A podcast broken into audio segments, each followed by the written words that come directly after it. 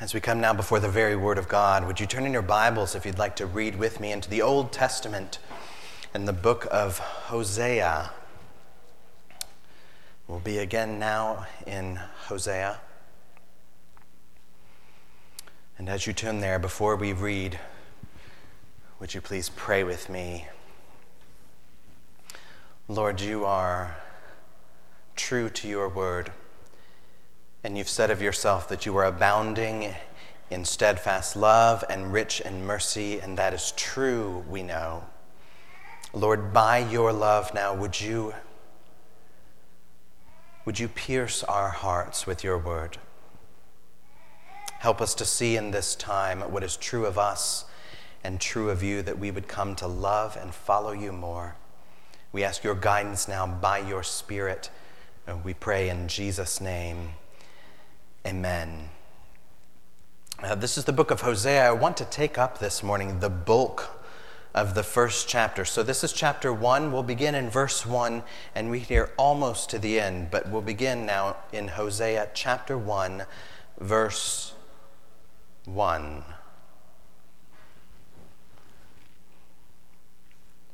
The word of the Lord that came to Hosea, the son of Beeri, in the days of Uzziah, Jotham, Ahaz and Hezekiah, king of Judah, and in the days of Jeroboam the son of Joash, king of Israel.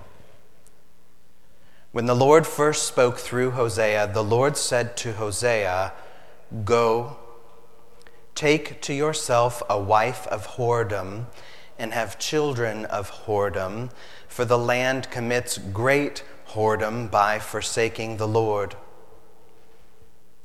So he went and took Gomer the daughter of Diblaim, and she conceived and bore him a son.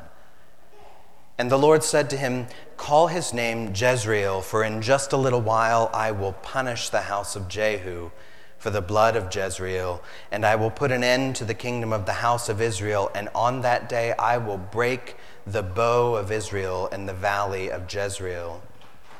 She conceived again and bore a daughter.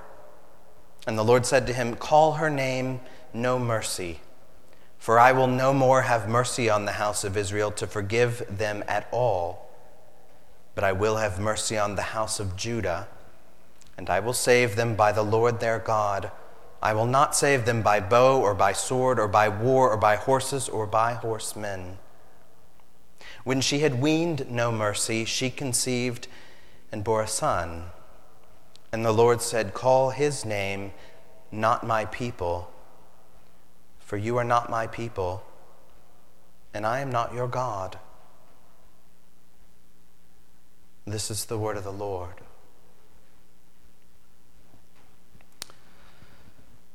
Now, this text puts us, at, puts us at the beginning of our interaction with the prophet Hosea. And before we even get into the text, prophets, we need to know, are sometimes misunderstood. Prophets are sometimes seen by people as, as these sort of foretellers of the future, that that's their main job is to kind of peer into the beyond. And while they sometimes do dip into the future a little bit, that is not a prophet's primary role. It is better to describe prophets, at least the ones that we see in the scripture, as mouthpieces of God. A prophet is a mouthpiece of God. That is, a prophet brings a message directly from God at God's command to the people. And they often use the phrase, uh, Thus saith the Lord, because it's not their own words, it's God's word. They speak the word of God, not their own. And if we were to browse through the writing of the various prophets, we'd notice that they usually move straight into that word from God. So the very next uh, prophet over, at least in our ordering of the books, the prophet Joel begins like this The word of the Lord that came to Joel, the son of Pethuel. Hear this you elders. That is, he doesn't play around. The word of the Lord, here's the word. Buckle up, here's, here's how it goes. The approach is similar with other prophets Amos, Obadiah, a lot of others. But Hosea is different. He's still a prophet, still the mouthpiece of God. He still bears the word of God. But the first word we hear, at least in the book of Hosea, does not come from the Lord to the people through Hosea. The first word is from the Lord to Hosea, to the prophet himself. The first words we get in this book are instructions from God to Hosea. And these instructions that Hosea receives are going to permanently change Hosea's life in a very big way. Because Hosea and his family are about to function like a living parable. That is, a major part of Hosea's message is not in, just in what he says, but in what his life shows. Hosea is a visual word from the Lord. Now, the question, the big question is what is that visual word? Let's look at what Hosea is called to do. The summary is in verse 2. Go take to yourself a wife of whoredom and have children of whoredom, for the land commits great whoredom by forsaking the Lord.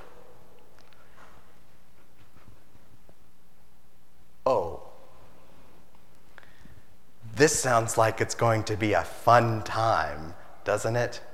Let's pack as many times as I can say whoredom in a small space, eh? God's first call to Hosea is not go preach, it's go get married. So that's the call from God. And we learn in the very next verse, verse 3, he, he marries this woman named Gomer and I don't know about you all. I mean, I, I, know Gomer's a Hebrew name and it means other things in their culture, but in English, does Gomer remind you of anything? I can't get out of my head Gomer Pyle from, uh, from Andy Griffith. Does it, you know, the, is, isn't that the surprise, surprise, surprise guy? Uh, you know, it, the, the name itself just it sounds very unpleasant. But the sound of her name is far better than the description of this woman which is that she's a wife of whoredom. Yikes. Whoredom is not a word that we use very often. Uh, we know some of the translations here, different uh, Bible translations, translate the Hebrew different ways. Sometimes they translate this as harlot or prostitute or promiscuous woman or woman inclined to infidelity. That's a long one those different translations give us a big spectrum of impressions. So let me try to clear up as much as I can. The text does not clearly tell us that Gomer actually is a prostitute or a harlot. It does not say that that's her career or that this is how she makes a little money on the side. I'll try to be discreet about that. But the text does strongly align her with such things. So it is not strong enough to just call her promiscuous, nor is it strong enough to call her inclined to infidelity. That's not strong enough language. I think the way that my translation puts it carries the weight of the text about right that she is a wife of whoredom. We get a sense then of who this woman is. And I don't think I have to tell you that to marry a wife of whoredom is a really big deal. That's a big deal. You know, marriage is designed by God. It's not just a cultural construct, it's designed by God to be a sacred covenant. That in marriage we, we pledge vows to one another. This is uh, lifelong faithfulness, the till death do us part sort of thing. So when Jesus is asked to clarify whether a man can divorce his wife for any reason, this is in, in Matthew chapter 19 if you're interested. When he's asked, can a, can a man divorce his wife for any reason? Jesus says, Absolutely not. No, marriage is a one flesh bond. But then he gives one caveat, one exception, at least one condition in that particular context in which divorce might be appropriate. Not if the wife is lazy or a liar. You know, it's not if she's a, a, a bitter, mean woman. It's not if you just stop liking her company. The only case is in, is in the occasion of sexual immorality, he says. And then divorce may be permitted. That is to say, that sexual unfaithfulness is the one major thing that breaks the marriage bond. So, for Hosea to marry a wife of whoredom, his marriage is on the rocks from the beginning. He doesn't even get to start off well. Such a thing would typically be forbidden. Paul talks about uh, this in 1 Corinthians chapter 6. Where is it? Uh, verse 15, he says, Don't you know that your bodies are members of Christ?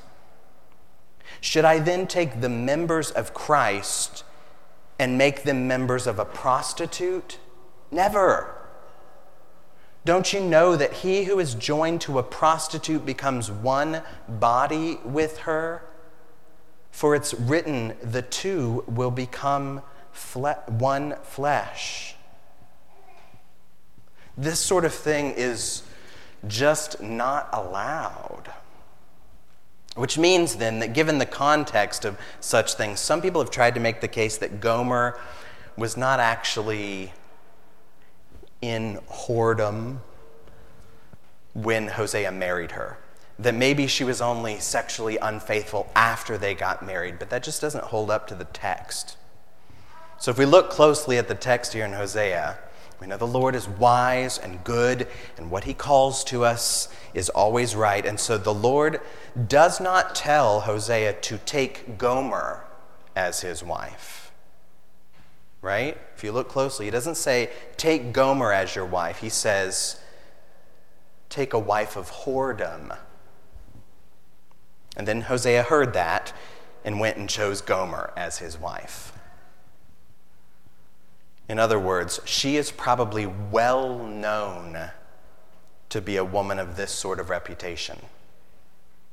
Not just in her past, this is her present way of life. That is, Hosea goes, Hmm, I'm supposed to take a wife of whoredom? Gomer it is. And even though Hosea is obedient to God in this, I'm sure this was still a very big scandal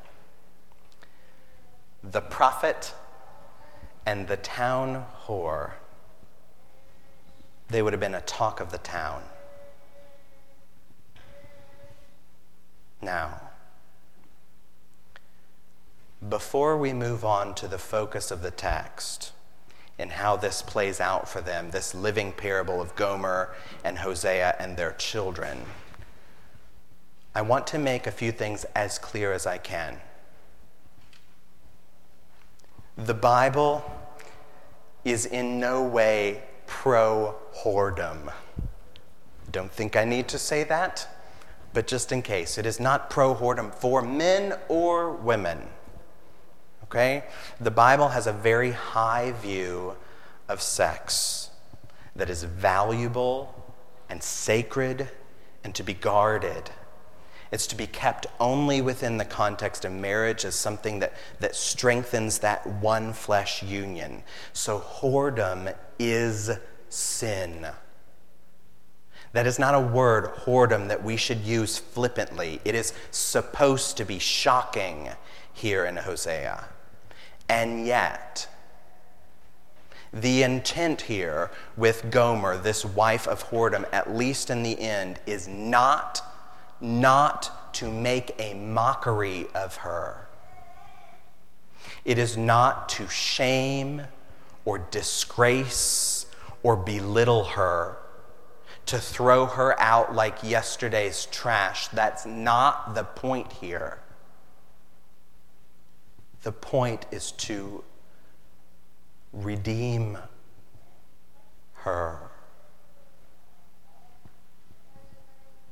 We see Jesus relating in similar ways with women like Gomer.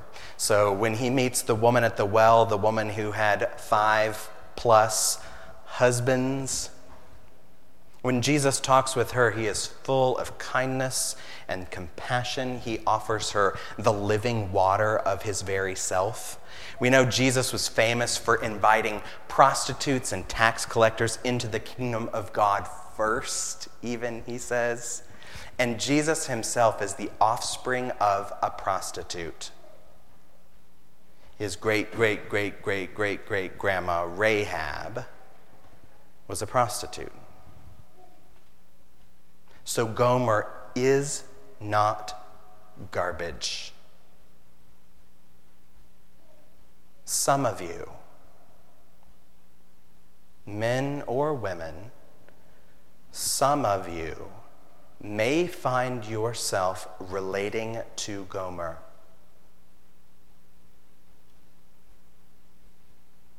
Maybe you have a history of things that you're not proud of. Maybe you even have current wrestles in relation to sex that make you ashamed. And I'm not just talking about prostitutions, I mean battles with lust, internal desires that we know are perverse. There may even be engagements with pornography, adultery perhaps even rape.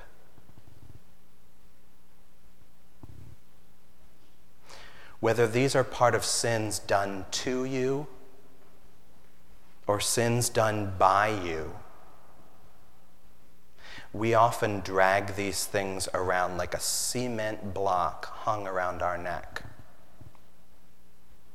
Now, listen to me. You need to hear me say this.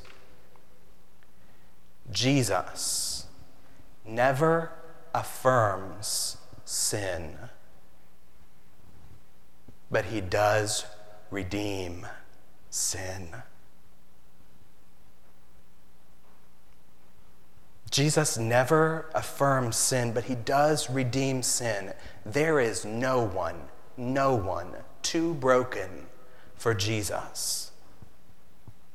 Jesus loves and receives every broken sinner who would come to him. Jesus cleanses us by his blood, washes us clean, and even helps us to walk in growing holiness by his Holy Spirit. You need to hear that from me. The church wants to walk with you in these things too. If we look around, we're all just a bunch of broken, needy beggars in the need of Jesus and the riches of his grace. Me too. So don't hear me sitting on a high horse here. There. Now for all that we've said so far about Gomer, this wife of whoredom, she is not meant to be the focus of the text, at least in this section. She's mentioned a number of times, but verse 3 here, the first chapter, is the only time in the entire book that we're going to hear her name. The main focus here is actually on her kids, which are called the children of whoredom. Ugh, boy, what a thing to be known by, right? There go the children of whoredom. At any rate, we've got three kids here a boy, a girl, and a boy who are now part of this living parable. They are symbols of the fruit of unfaithfulness.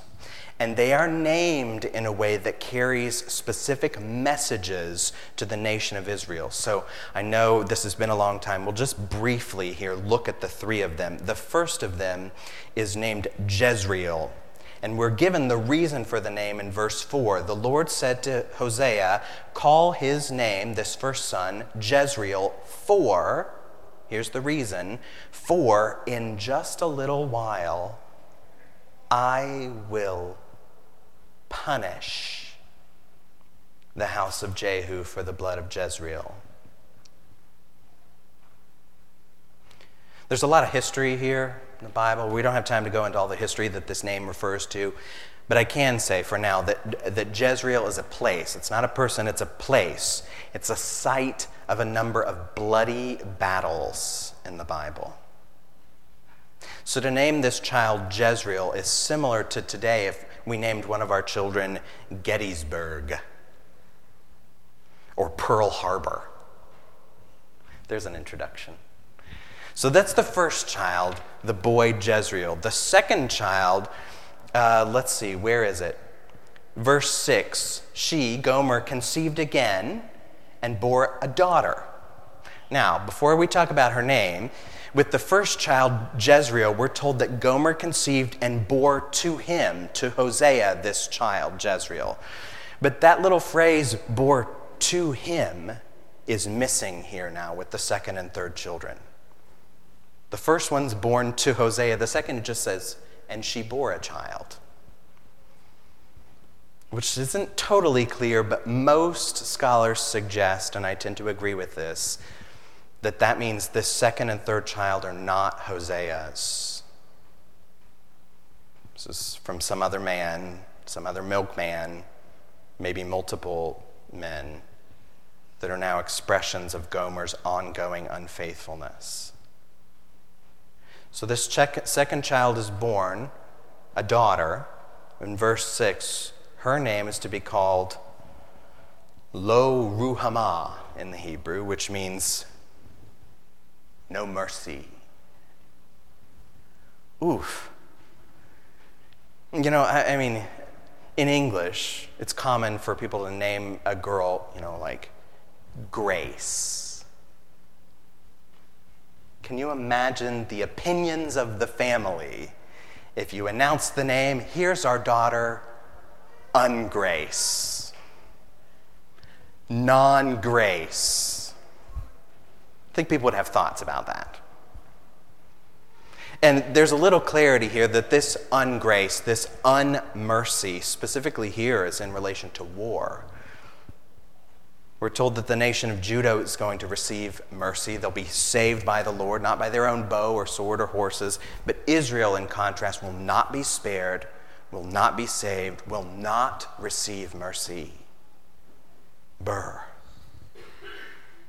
That's the second child. The third child, I think, is the most chilling of the three. When the third child is born, a, a boy, this boy is named Lo Ami, meaning not my people. You know, from way back to the Egypt days, and even before that, the Lord said to Pharaoh, Israel is my firstborn son. These are my people, my children. We are His. We are part of His covenant family. And so we hear this refrain of God's covenant You will be my people, and I will be your God. You will be my people, and I will be your God. You will be my people, and I will be your God. And now this child is named with the anti covenant. Verse 9 at the end For you are not my people and I am not your God.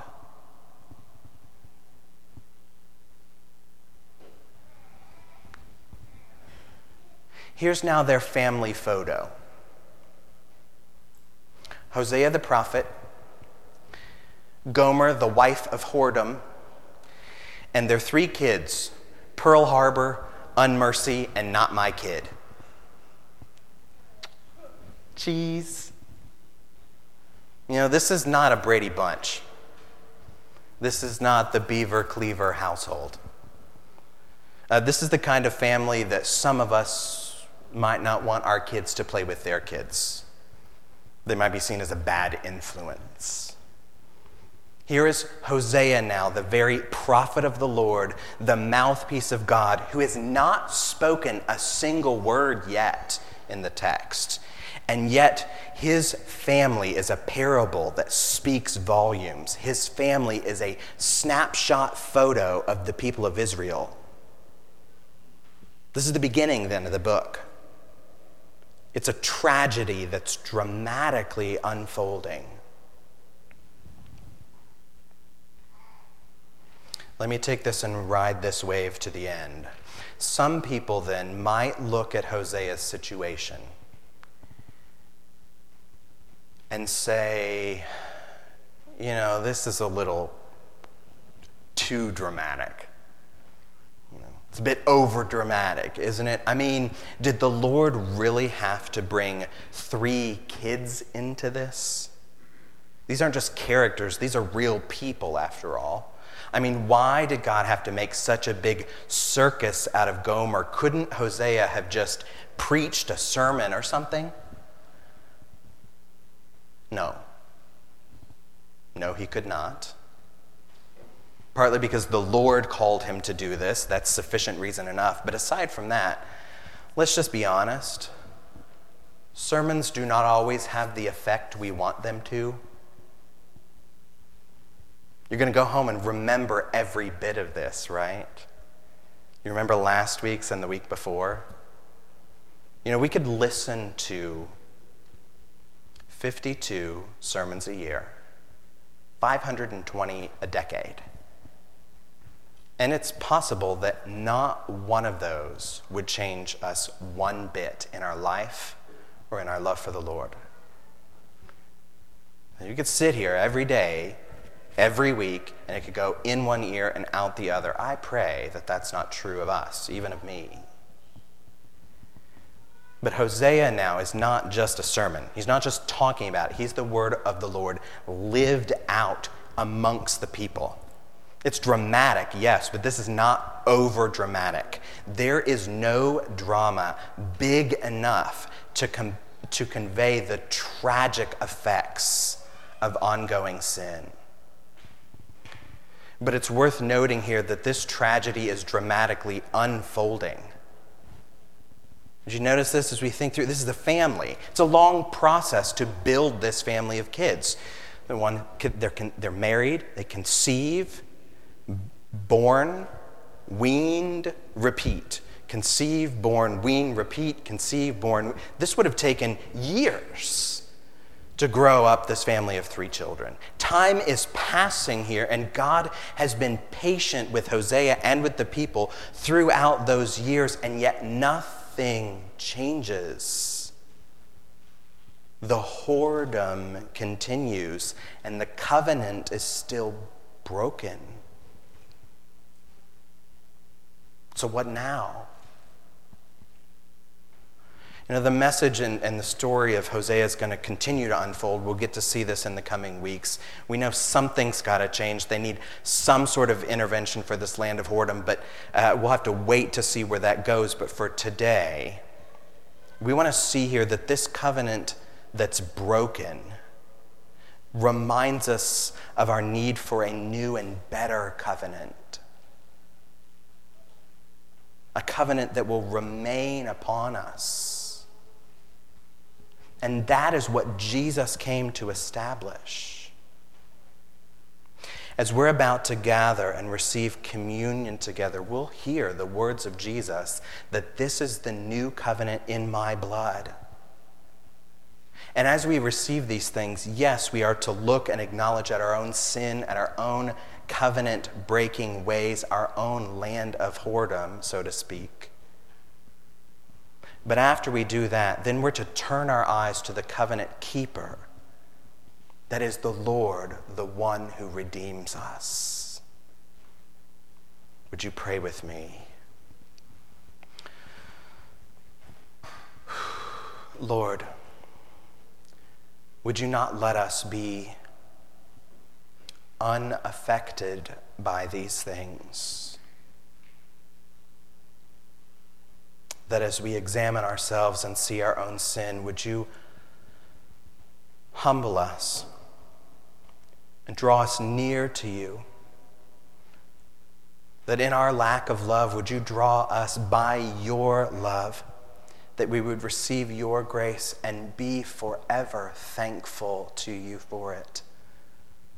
Lord, by your Spirit, would you work such things in our hearts that you would be praised? And we ask this Jesus' name. Amen.